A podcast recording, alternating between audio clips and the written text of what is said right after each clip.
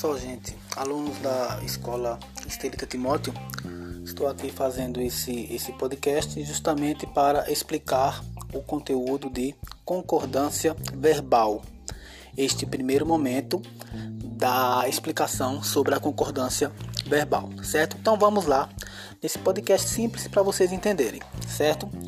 É, caso 1 um de concordância verbal sujeito composto formado por dois elementos claramente distintos. O verbo vai para o plural. Exemplo: crise econômica e crise política assolam diversos países atualmente.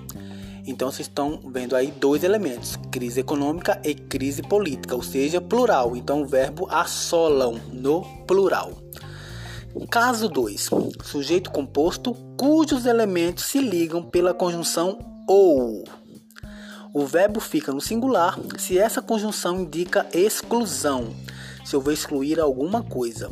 O filho ou o marido a acompanhará, pois só é permitido levar um convidado. Então aí nós, nós temos uma exclusão. Só pode ir o filho ou o marido. Então o verbo fica no singular.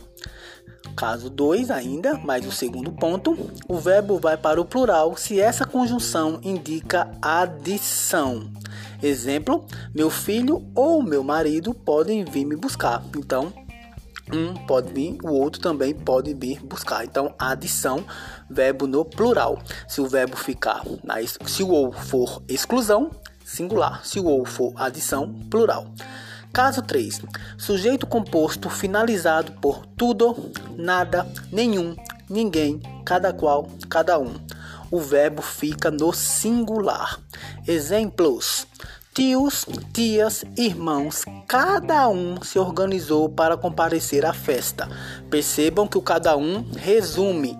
Então, o verbo fica no singular. Organizou porque concorda com cada um.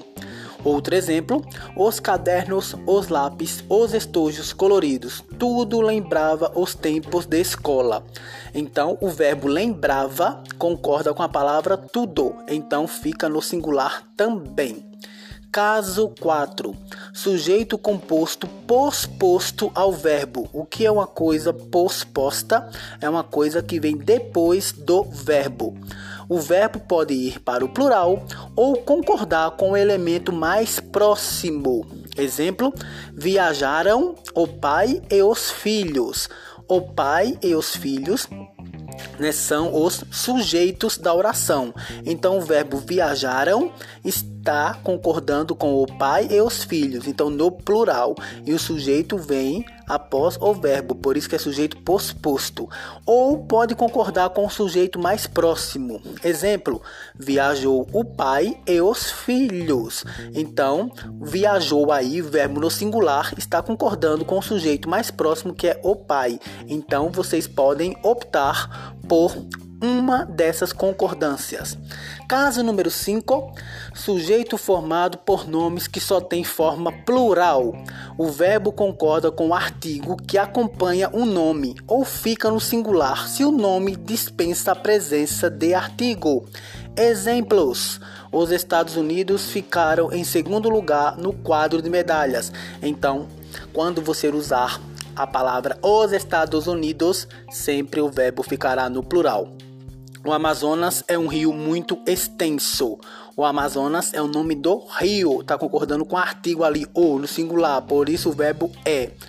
Vassouras se localiza a pouco mais de 100 quilômetros do Rio de Janeiro, então aí a cidade chamada Vassouras.